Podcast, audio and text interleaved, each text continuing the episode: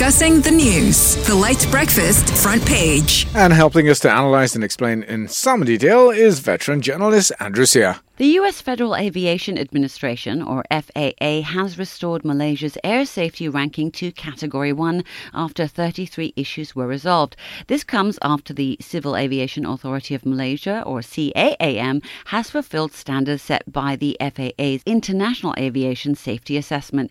Now, how is this ranking beneficial to Malaysia's aviation industry? Well, this is a breath of fresh air. Well, thank God. You know, our aviation industry has been under a cloud since you know MH370 went missing, and then and in uh, November, what was it, 2019, Malaysia was pushed into category two of the safety rating because we had not complied with certain uh, safe international safety standards.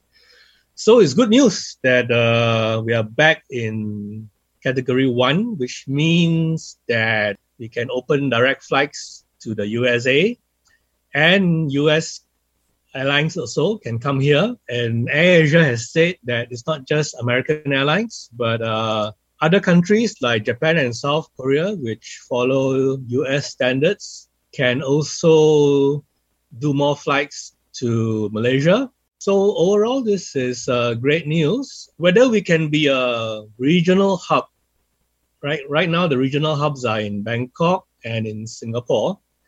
So if Kuala Lumpur can get a slice of this business, that would be great. Yep.